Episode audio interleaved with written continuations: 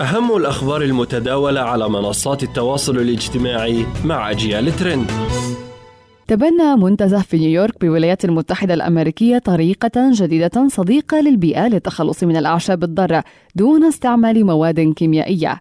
حيث استعان المتنزه في نيويورك ب 12 من الماعز لتتغذى على الأعشاب الضارة بدل المبيدات التي كانت تستخدم للقضاء على تلك النباتات.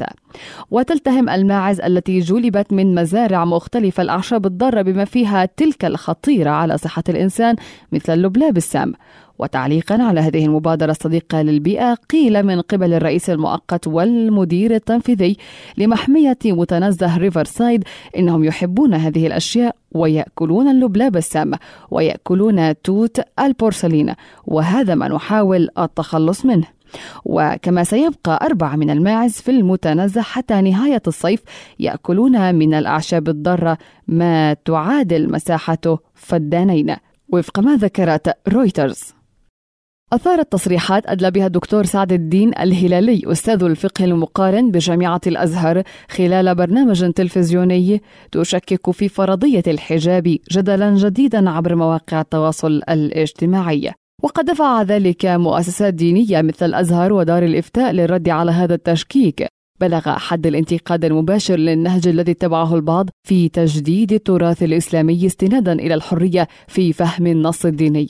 وتداول مدونون وسوما مثل الحجاب فريضة والأزهر وسعد الدين الهلالي للتعبير عن آرائهم التي جاءت في معظمها سلبية تجاه التشكيك الهلالي بفرضية الحجاب. فما تفاصيل القصة؟ أتت تصريحات سعد الدين الهلالي خلال لقاء في برنامج الحكاية من تقديم الإعلامي المصري عمرو أديب.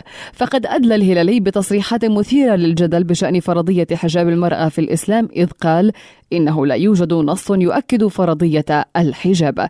كما شكك في صحة حديث الحجاب الذي يقول إنه إذا بلغت المرأة المحيض لا يظهر منها غير وجهها وكفيها. وقال الهلالي إن هذا الحديث لم يظهر إلا بعد وفاة الرسول بنحو 240 عاما وهو حديث ضعيف بحد وصفه.